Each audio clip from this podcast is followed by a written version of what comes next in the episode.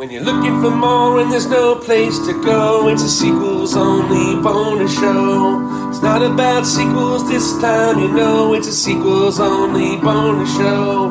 Doug and his pals, well, they know what to do. Talking about movies without a part two. Looking for more and there's no place to go, it's a sequels only bonus show. Talking to stars with Doug Ditsold, it's a sequels only bonus show. Sequels only bonus show. Hey there, Doug here. This week's bonus interview is truly a special one for me. Growing up, huge fan of Whose Line Is It Anyway, and a huge fan of this week's guest, Brad Sherwood. Brad is just one of those guys that when you look at him before he even talks, he makes you laugh. And then when he does his impressions or his uh, the songs that he can do right off the cuff, he makes you laugh even harder. And Brad's a great guy. We talked about you know growing up in Santa Fe, how he discovered acting, how he landed a role on one of the biggest TV shows. Spoiler alert, it's a drama, and he has some great stories from that. Then how he got Whose Line. And one thing when we talked, it was, and you'll hear about it throughout the conversation it was probably about a month into the pandemic. So you'll hear us talking about that a little bit. But I'm actually happy that you know, I took so long to put this out because him and Colin, they go on tour together. So they're starting to have some dates that are going to be opening up over the next few months, some that are actually pretty soon. So what I'll do is um, their website is colinandbradshow.com. I'll put the links in the episode notes. And then also what's pretty cool too is you can go on passportshows.com. I'll put the notes on there. They're actually doing virtual shows. They actually have some coming up. So the next few Saturdays, they have shows. So I'll put the links in that so you can check them out. Two hilarious guys and you're going to love Brad. So I'm going to shut up and here is whose line is it anyways? Brad Sherwood. How you doing, man? Good. How are you, Doug? Pretty good, pretty good. Thank you so much for asking. Thanks for taking the time. Hey, no problem. I got nothing else to do. that is true. So, yeah. thank you. I don't know where you live, but I'm in a pandemic. Me too. Yeah, I'm in Jersey, so Oh, yeah. crap. Yeah. Yeah, not not too good. But uh yeah, at least we can reminisce, talk about your career and how you started. Sure. Cool, man. So where'd you grow up? Originally Chicago. Lived there till I was 10 and then moved to Santa Fe, New Mexico. Uh, lived there through end of high school. Went to school for four years in Ohio. Then moved out to LA. Lived there through most of my career. And then five years ago, I uh, left LA and moved to Las Vegas. Oh, look at that. So where along what was the first time did you get like that inkling to either do improv or act? Which one came first? I wanted to be an actor since I was eight. So I was doing theater and plays ever since I was a kid, all through grade school, all through high school, all through college. Uh, you know, I went to school, acting school for in college, uh, and then moved out to LA to be an actor. And you know, I liked being funny, so that was a strong suit for me. And then I got into an improv workshop when I was out in LA and was like, wow, this is what I want to do for the rest of my life. Where was it at? What school did you, uh, where'd you take the class? Uh, well, it was a, it was just an improv workshop. It was a group called Gopher Broke. You know, gopher spelled like the animal gopher. Yeah. And uh, you know, I worked with them, and then we started performing. And then I got into a group called Theater Sports, which are all over the country. They're kind of like comedy sports. It's like team improv with judges scoring the the the scenes and stuff. And it's really funny. Gets the whole audience into it. And then I got into Second City out in Los Angeles, oh, nice. and uh, just kind of never stopped doing it. Was trying to do as many shows a, a week as I could in LA, you know, because I just loved doing it. And then eventually Whose Line came along and went and auditioned for that and got on it. Yeah. So all along those lines in the early part of your improv, you were still auditioning. So like what year was like uh, the first time you took that class? Uh, well, I, I think I took that class about a year and a half into, so maybe 88. I took oh, that okay. class. Yeah and uh, just never stopped doing improv from that day forward. Like it was my obsession. love improv, love watching Whose Line growing up, and love like UCB and uh, Improv for Humans, all that stuff. Just yeah, yeah, UCB just closed down. I don't know if you saw the article in Variety, but yeah, it was like sort of unceremonious closing and firing and laying off of all of their hardworking employees. That was pretty rough. The one out, the one in New York, right? I think all of them. I think the one in New York and the one in California. Oh shit! Because they had two in New York for a little bit, and then they had to close one down, and then wow, yeah. so they had to shut them all down. Wow. Yeah, yeah. I think it was sort of bitter with you know they didn't like offer severance or you know at least to give them some money to tide them over till it was like nope. Eesh. So I don't know what kind of resurgence they'll have after that with the people that helped like work for nothing for so many years. Yeah. Oh man, that's rough. So so when I do like uh like research before I talk to somebody, because I like to dive in.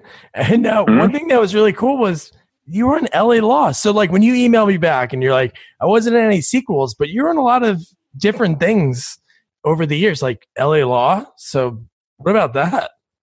That was really fun and cool. It was my first professional job as an actor in Los Angeles.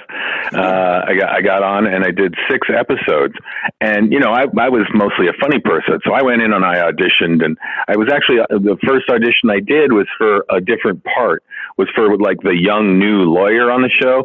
But I mean, I was basically six foot four, and I looked like I was twelve. So you know, me in a suit looked like you know a kid's first day trying to sell cars. Uh, so, but they I guess they liked me in the audition enough to have me read for this other part, which was to play the nanny of Michael Tucker and Jill Eikenberry on the show. And so I had a six episode arc on the show. And uh, it was like, it was so cool because I watched that show when I was in, you know, college and even in high school. So to end up on a show that I actually watched for that, for all that time. And I even got the old back of a director's chair with my name on one side and LA Sweet. Law on the other. So it was like, oh my God, this is the coolest thing ever. And it was pretty much the last uh, dramatic acting I ever did because I just naturally naturally gravitated towards funny stuff and kind of kept doing that my whole life and did a lot of hosting stuff. Most, you know, a lot of shows, whether they went or not, I, I probably hosted, you know, 20 pilots for different types of reality driven shows and game shows over the years. Wow. What were some of them? Oh, God, there were so many. There was one called uh, This versus That that a friend of mine, John Hotchkiss, produced. You can actually look it up online.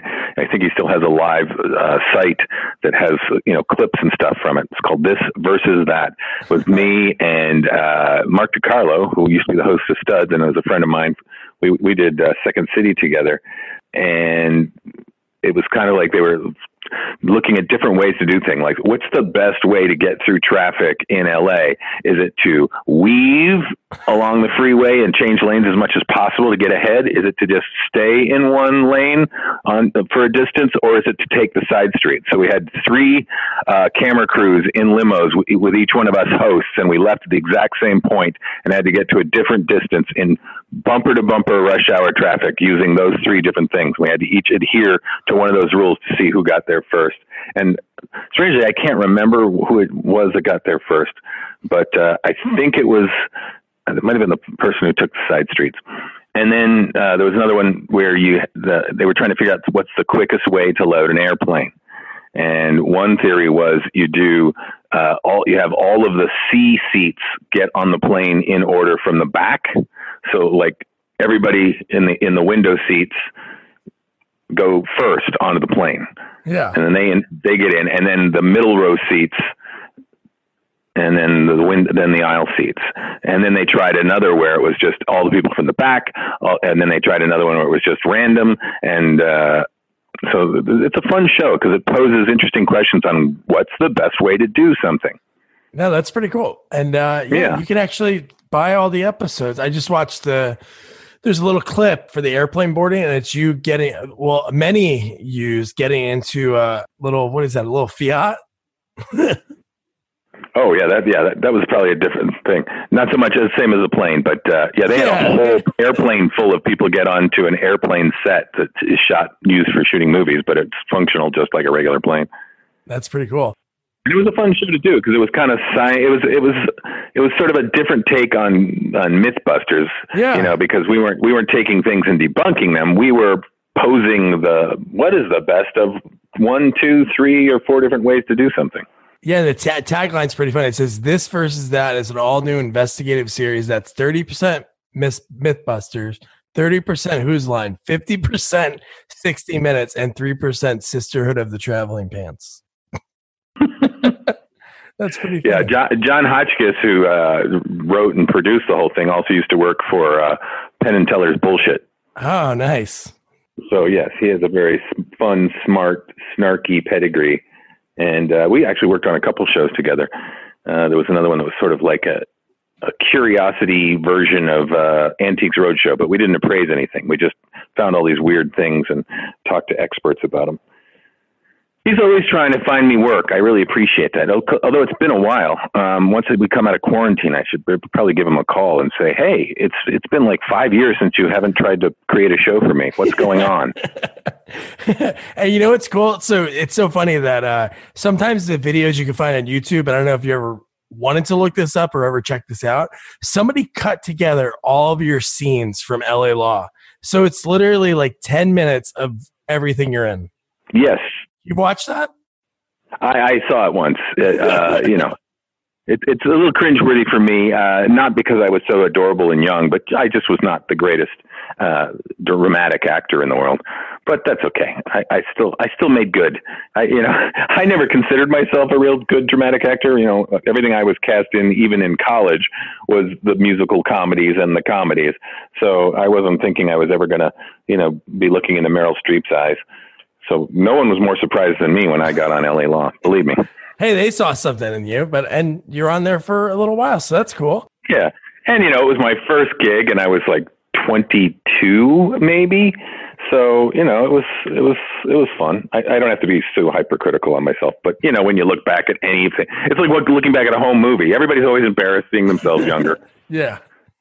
unless they were like a quarterback on a football team that was winning the high school championship. Then that video is pretty cool. Yeah, then they're cool. So uh, Yeah. So whose line wise? What was your step to like? How, how did that aud- audition come about? Somebody like scout you, or is it open call?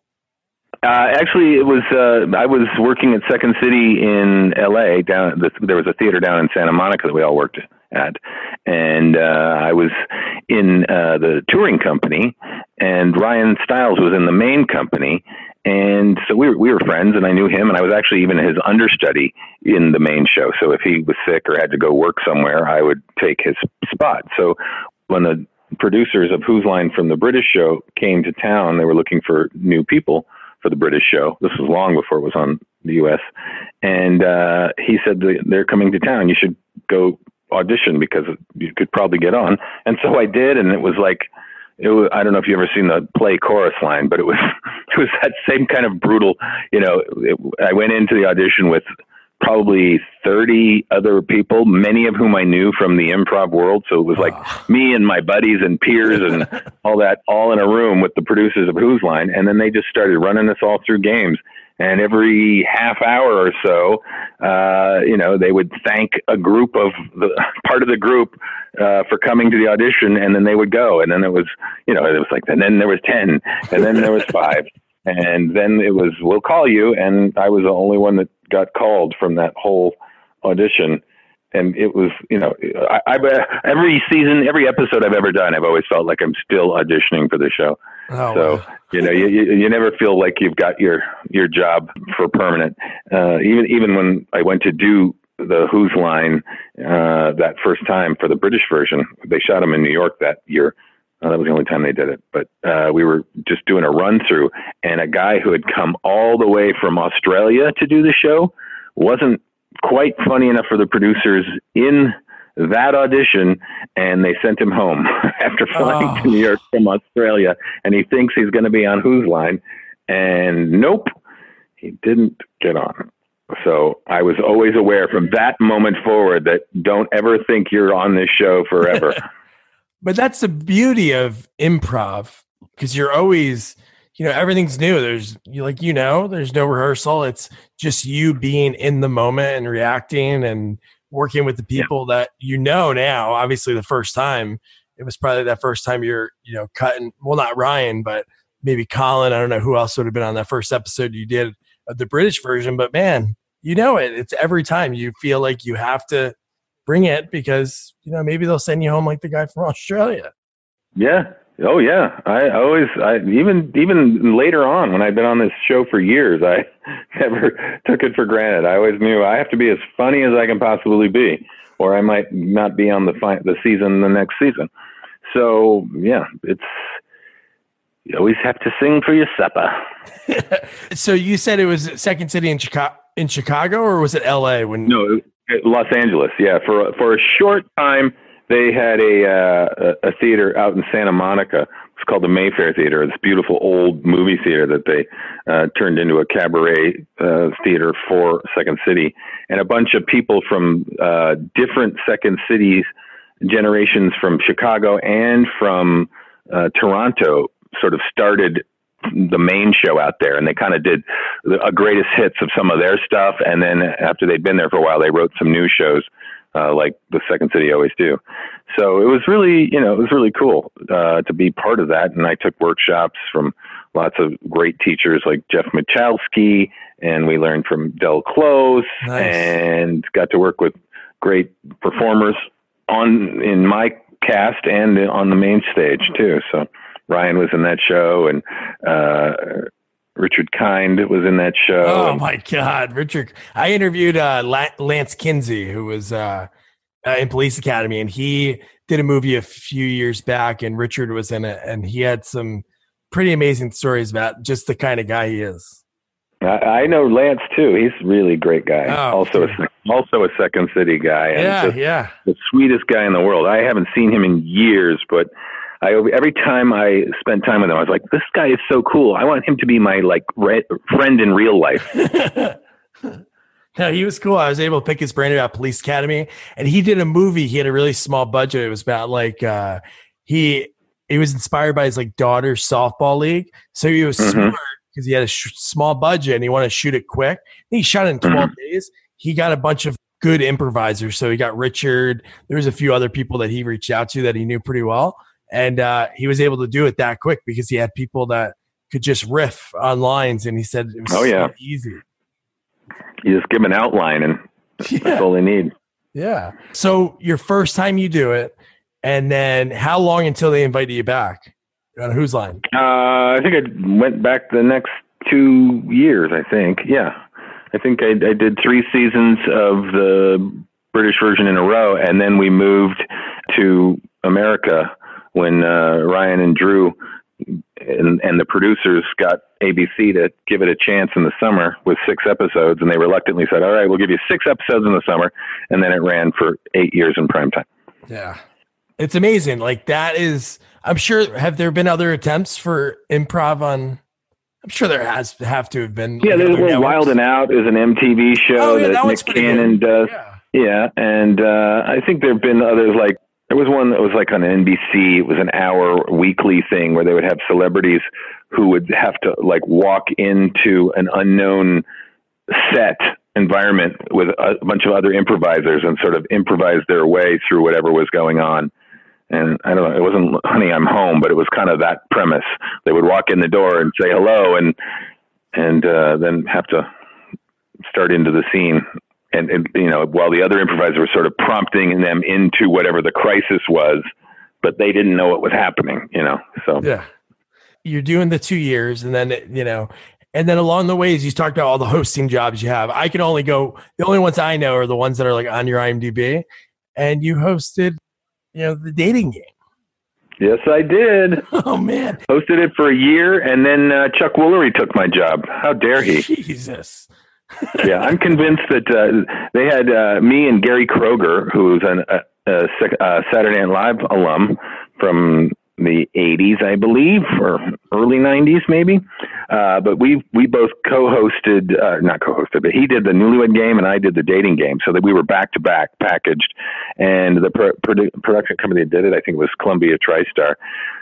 They hired us to do it, and we were both really excited. And the very next year, it got picked up, and they gave um, uh, my job to Chuck Woolery, and they gave his job to Bob Eubanks.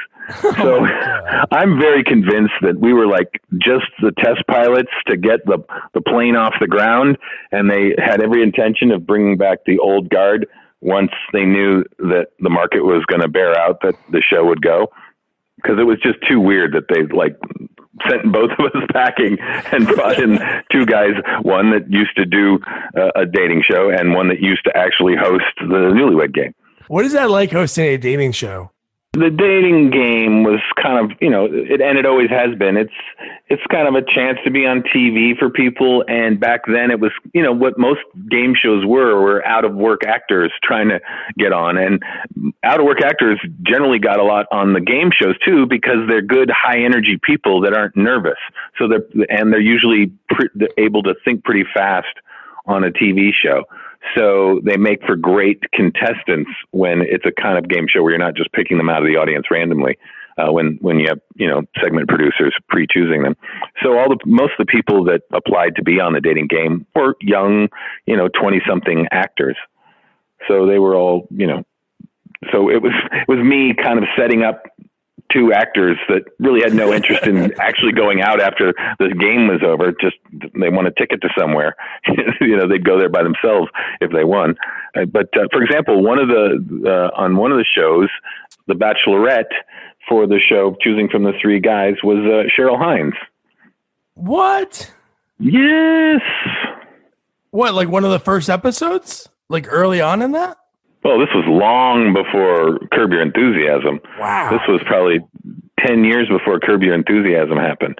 She was, you know, she was in the Groundlings, I think, and, uh, you know, she hadn't broken in yet on, obviously, on Curb Your Enthusiasm. So yeah. just like everybody else, you know, I, I, I did win, lose, or draw when I first moved out to LA. You know, that was my first uh, $2,500 I ever made in my life in Hollywood. Yeah. Another day is here, and you're ready for it. What to wear? Check. Breakfast, lunch, and dinner? Check. Planning for what's next and how to save for it? That's where Bank of America can help. For your financial to-dos, Bank of America has experts ready to help get you closer to your goals. Get started at one of our local financial centers or 24-7 in our mobile banking app. Find a location near you at bankofamerica.com slash talk to us. What would you like the power to do? Mobile banking requires downloading the app and is only available for select devices. Message and data rates may apply. Bank of America and a member FDIC. Now, I remember Steve Martin was on the old dating game, I think, in like the, geez, must have been like the late 60s, early 70s. Yeah. So, yeah, now that a lot of, sense. A lot of people were on it. I think maybe Tom Selleck was too, if I don't, if I remember correctly. That makes sense. That mustache could probably break some hearts yeah. back then. So, yeah somebody saw that and they're like, that guy could be a, a cop with a Hawaiian shirt and a Detroit Tigers hat. Exactly. So when it comes to Whose Line, so you've done, you know, I don't know, God, what, 80, 90, 100 episodes of that probably? Yeah, probably like close to 90, I think. Yeah. So is there, obviously, you're great at all the games. Is there a favorite that you have? Well, I kind of like the singing just because it's the scariest for me. It's the, you know, it's the hardest stuff to do because if you're doing if you're spoofing a, a certain type of band or singer, you have to sound like them. You have to sing about whatever the topic is. You have to sing on key and make sense sensible lyrics that are talking about the topic. And on top of that, you have to make it rhyme. and you're following the band to stay on key and go wherever they're going with the music and adapting to that the whole time. So I, I, I like that challenge because as a purist of improv, you want it to be kind of fun and scary and always pushing you into the unknown. And so a game like that, where you're spinning a lot of plates at the same time, uh, makes it just that much harder. I use that analogy a lot, spinning plates, but that's such an old circus act, you know, variety show thing that doesn't even exist anymore. That it's it's kind of like saying dialing the phone or yes. you know, look in the phone book use the yellow pages. People are like, "What the hell are you talking about?" No, I know. No, that is true. I kind of say things like that too, and because I'm like one of the last gener, not the last generations, but of those things. Like you know, nowadays kids can watch whatever they want. My my wife's an English teacher in seventh grade, and uh, they don't get references. Like she can show clips of things, and if anything, even in a book they're reading, they reference something from 20 years ago. They don't know that because they don't Right. Choose to watch that when you you know when you were growing up, me growing up. Yeah, everything whatever was on TV is what you watched. There was no really choices. Yeah, yeah. You, we all had whatever your age. There was a, a commonality that Yes. that everybody watched LA Law and everybody watched Saturday Night Live. And now there's so many options with streaming and see- there's whole programs and networks that you don't even know exist. That's someone else's fixation. Yes, that's true. Like you know, there's decades of of children's TV and animation stuff that I know nothing about that whole generations have grown up with, and they're like, "Oh my god, that's so My Little Pony," and I'm like, "Well, I've seen the toy, but I know nothing else about it." and and video games that were you know past my time, you know, Street Fighter and all that, and people are walking on mm, score, ugh," you know, and I don't know any of those references. I can do great centipede jokes and Space Invaders, though. Have you ever done uh, stand up at all? Uh, a, a couple times in college, and it really wasn't for me. I, I I've done my improv show. I used to do a two man version, and now I also do a one man version that I've done at comedy clubs. And so that's scary enough doing improv in front of a, a drunk comedy club audience. Yeah. Uh, but but uh, stand up never really appealed to me because I, I guess I didn't really have a a clear like voice or persona or angle that I wanted to do as a stand up. So you either kind of have to go in as a smart guy acting stupid to tell your jokes, or you're just a smart guy saying that everything else is stupid. Those are kind of your options if you aren't like from the South or you're not uh, an ethnicity that can then poke fun at hi- his whole family and the way his family does things Yeah. you know, and his, or his immigrant parents. It's like there's that whole angle that uh, just a tall, skinny white guy like I, me does not really have. I either have to be really sarcastic and acerbic and say, ev- notice that everything's stupid, or you have to, like I said, come up with kind of a persona that's a little dope, dopey, and so that you're sort of making fun of yourself in the way you misperceive everything. Yeah, I don't know if there's like you know a Santa Fe. You know, growing up in Santa Fe, I don't know if that would relate to the rest of the country. The hardships. Yeah, because it. nobody knows really about Santa Fe other than you know uh, Santa Fe style and uh, Chipotle flavoring on their chicken patty. that's great. So, so from whose line? So, so you talked about it just now. The two, the two man show that was with Colin. How did you form that bond that you were like you and me? Well, it wasn't so much a bond formed. It was we were both doing the uh, live shows with Drew and the whole cast. We would go out every uh, Super Bowl weekend to Vegas, and we'd perform for a weekend at uh, the casino, one of the casinos there. And there were like ten of us in the cast, so it'd be like you know most of the games are two, maybe three people. So you'd get up and do a game, and then you sit down for two or three games while the rest of the cast rotated and got to perform in something. So in in an evening that was like an hour and a half, hour, forty five minutes long, you might be in three, four games if you were lucky. So you know, there's just a lot of sitting on the bench, you know. So you know, it was almost like a football team. Like if if uh, the defense uh, is on the field the whole time, the offense doesn't get to play. Um, but uh, yeah, so I had been doing a two man show in comedy clubs, and actually our wives were talking, and my wife was telling Colin's wife Deb that Brad's been doing this thing. Would Colin be interested in maybe doing this in theaters with Brad, a two man show? And she said, I think so. And so we all went out and talked about it, and we said, let's try it. And we went to the promoters and people that were sending me out, and they booked us into a couple theaters. We did a, a two week run in November back in oh god 2002 something like that it went great and we have never stopped doing it since so uh, until you know until right now Until right now. we've been canceling shows you know it's hard to get people into the theaters right now there are, there are no theaters that have less than 10 people. So you know because that's the biggest group that's um, allowed to amass right now. So it's really hard to travel across the country to, to do a performance for eight people that are all sitting six feet apart not wanting to laugh or cough on each other. It's just not a good time. That would, yeah, because they try to laugh and then it might sound like a cough, and then right if they laugh too hard and start coughing, then half your audience leaves. Now you've got four people six feet apart. It's really you know it's hard to get a laugh going. so with your uh, what's the format of your one man shows? How do you do that? It, you know, it's still sort of game stuff, but I bring audience members up. Oh, awesome. Yeah, it's really fun and it's totally interactive with the audience and it's goofy and I end the show sort of doing a big question and answer where I answer all their questions to different songs. So I have all these, you know, really funny, you know, recognizable radio hit sort of the karaoke version instrumental and then I sing their answer to them to the tune of whatever the song is. And it, it's always a very popular goofy show ender and I just keep going. And you know, I tell them I, I, it's called smart questions, stupid questions. So I said you can ask me anything about anything like from science or nature or the world and blah, blah, blah anything but politics uh, or sports because sports questions are just not interesting to answer yeah. in a comedy show. It's just stats and who's better than who, and politics is too divisive and it just makes me too mad to think about politics. Yeah so I don't.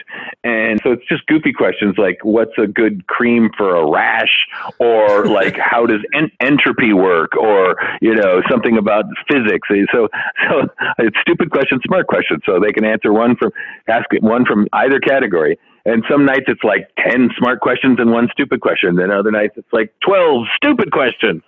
You know, so it, you know, it's fun because the audience sort of sets the tone for where they want to go with it.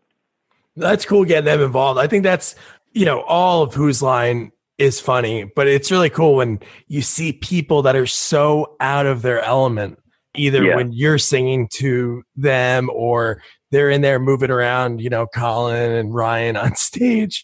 It's so cool to see people because they're, you know, they're doing something that they, for the most part, have probably never done before.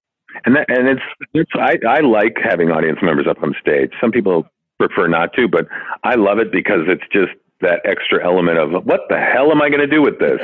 and and the, I think the audience gets more excited too because of that heightened sort of extra level of fear because they're nervous for the person on stage as an audience member and they're nervous for us that we may not be able to do with it is something you know it's kind of like a it's it's kind of when you go see some act of the circus that you're like, there's no way the lady on the unicycle is going to be able to kick that teacup up onto the top of the stack on top of her head. It's the same nerves that audiences have watching us either try and start doing improv to song or with an audience member up on stage.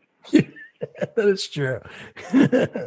That's so cool, man. Is there uh so you like the singing because you said it's kind of like hard, but you, and you enjoy doing it because it pushes you. Is there one that you did and you're like, oh my god, I can't believe I'm that I went there? Was there like a female artist or anyone else?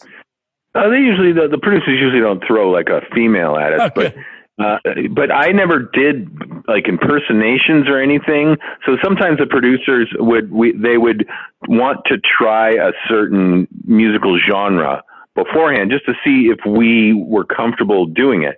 So they might play some like if if they wanted us to do a Rolling Stones, like they may do they say, "Can you guys just do a, improvise a Rolling Stones about uh, toothpaste?" So we would just give it a try, and if the producers that were sitting there were like, "Oh, okay, that would work really well as a, a genre," and we're happy with how you guys sound and it's funny, then they would change what kind of Stone song they were knocking off on the night of the show, and then obviously they'd be getting you know suggestions from the audience but they just wanted to see if we could do it. Like, like that's how the whole uh, B fifty two thing yeah. happened. Like I had never ever in my million I, in my entire life I had never tried to sing like uh, Fred Schneider from the B 52s, but they pitched it to us in a in a you know when we were workshopping the games, and they said, um, um, Brad, can you do the B-52s. And I was like, uh, okay, I'll give it a try. And so uh, I can't remember if if Laura was even the, the keyboard player back then. I think she was, yeah.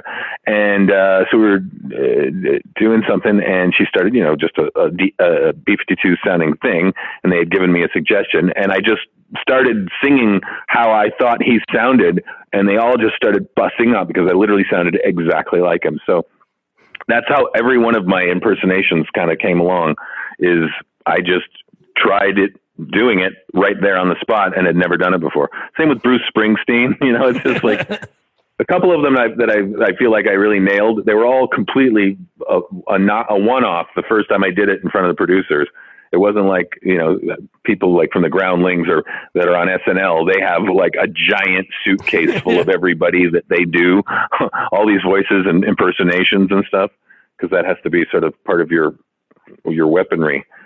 But I, I sort of discovered that on the fly That's during awesome. the years of Whose Line. Yeah, it was kind of fun. so when you were in LA, did you try out for the Groundlings or any any other kind of group or? No, I was I was so busy doing theater sports Yeah. and Second City while I was there that I you know I was doing like four or five shows a week on all these different groups, and we had a splinter group while I was still doing theater sports. Uh, we had a group that was some of the upper tier of theater sports that we formed a group called Raw Irony, and we used to perform at a club in LA called the Laugh Factory, and we performed there every Sunday night for eight years. So that was just like I had a gig every Sunday night in LA for eight years, and we did three shows a week at, at Theater Wow. Sports.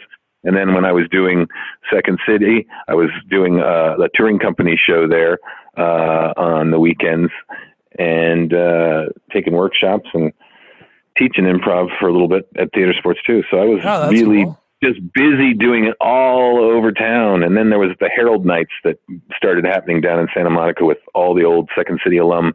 So we had people coming and jamming, and it was me and Ryan, and when Colin was in town, and Jeff Garlin, and Oh, that's awesome. Jeff. Michalski, and even Robin Williams sat in with us one time, Oh. and just like generations of of Second City people uh, from so many different uh, companies over the years. Man, that's pretty special. That's cool. Yeah.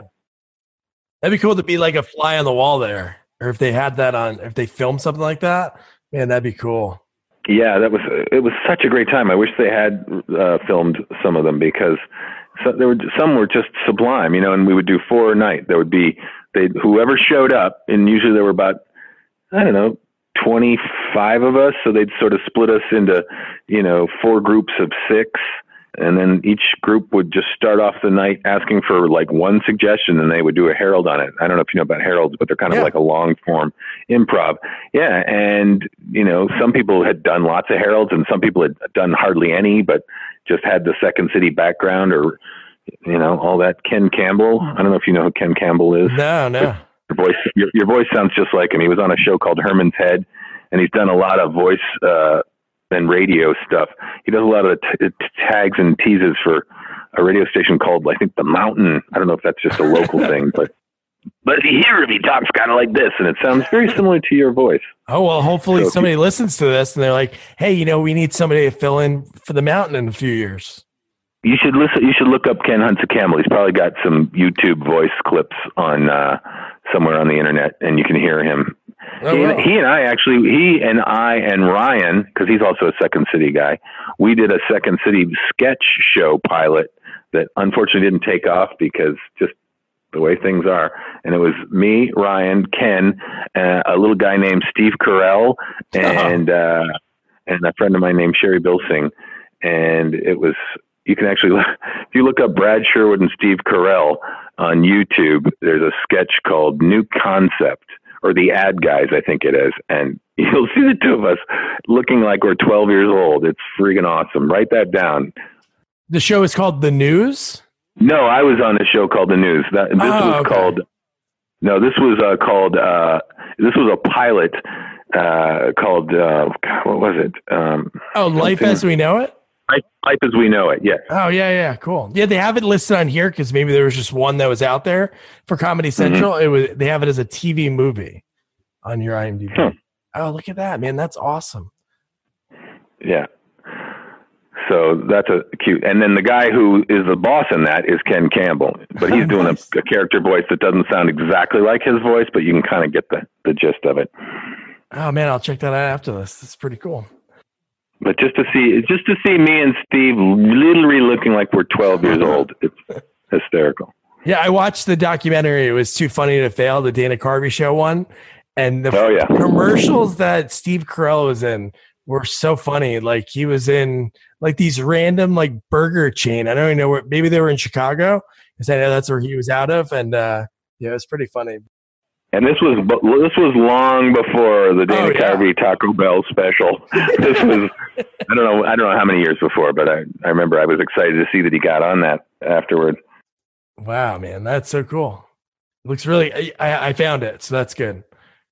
Cool, man. So, Brad, one question I like to ask people. It sounds like obviously you've always wanted to, you know, do theater. You always wanted to be an actor. Was there anything else? Did you ever have anything else in your mind as like a fallback, or was it like this or nothing? Well, I think everybody wants to be a rock star, so Yeah. you know there's that.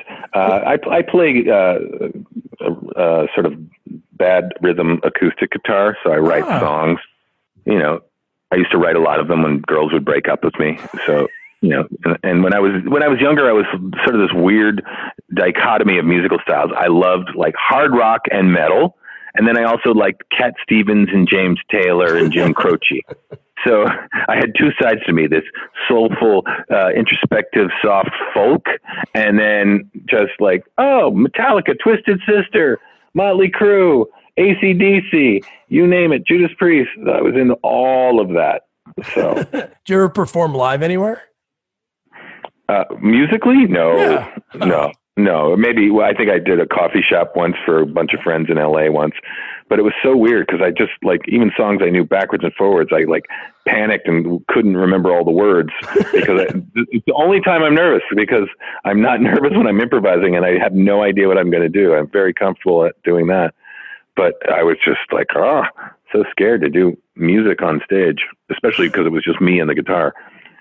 I just thought like a really funny sketch. You talked about you used to write a lot of songs when you know somebody would break up with you. It's like they have a sketch. I don't know like where it would be, but have this guy. He becomes very successful because the girl broke up with him, and then he finds a girl. He's still touring. He gets married, but his album sales are going down. So he like has to do something to get her to break up with him because then he can have inspiration again. Yeah, that's called Billy Joel. Joel. Billy Joel wrote the greatest albums, and then he married Christie Brinkley, and Uptown Girl came out. so Uh, you go from Piano Man to Uptown Girl, you know things have gone wrong. That's funny. I wonder if other artists like that, if you look at their like discography and you're like, oh, I mean, this album sucked. It's like, oh, he just had a kid. He was really happy. Yeah, it, yeah, I- music. But the best music comes out of pain and rejection and uh, unrequited love.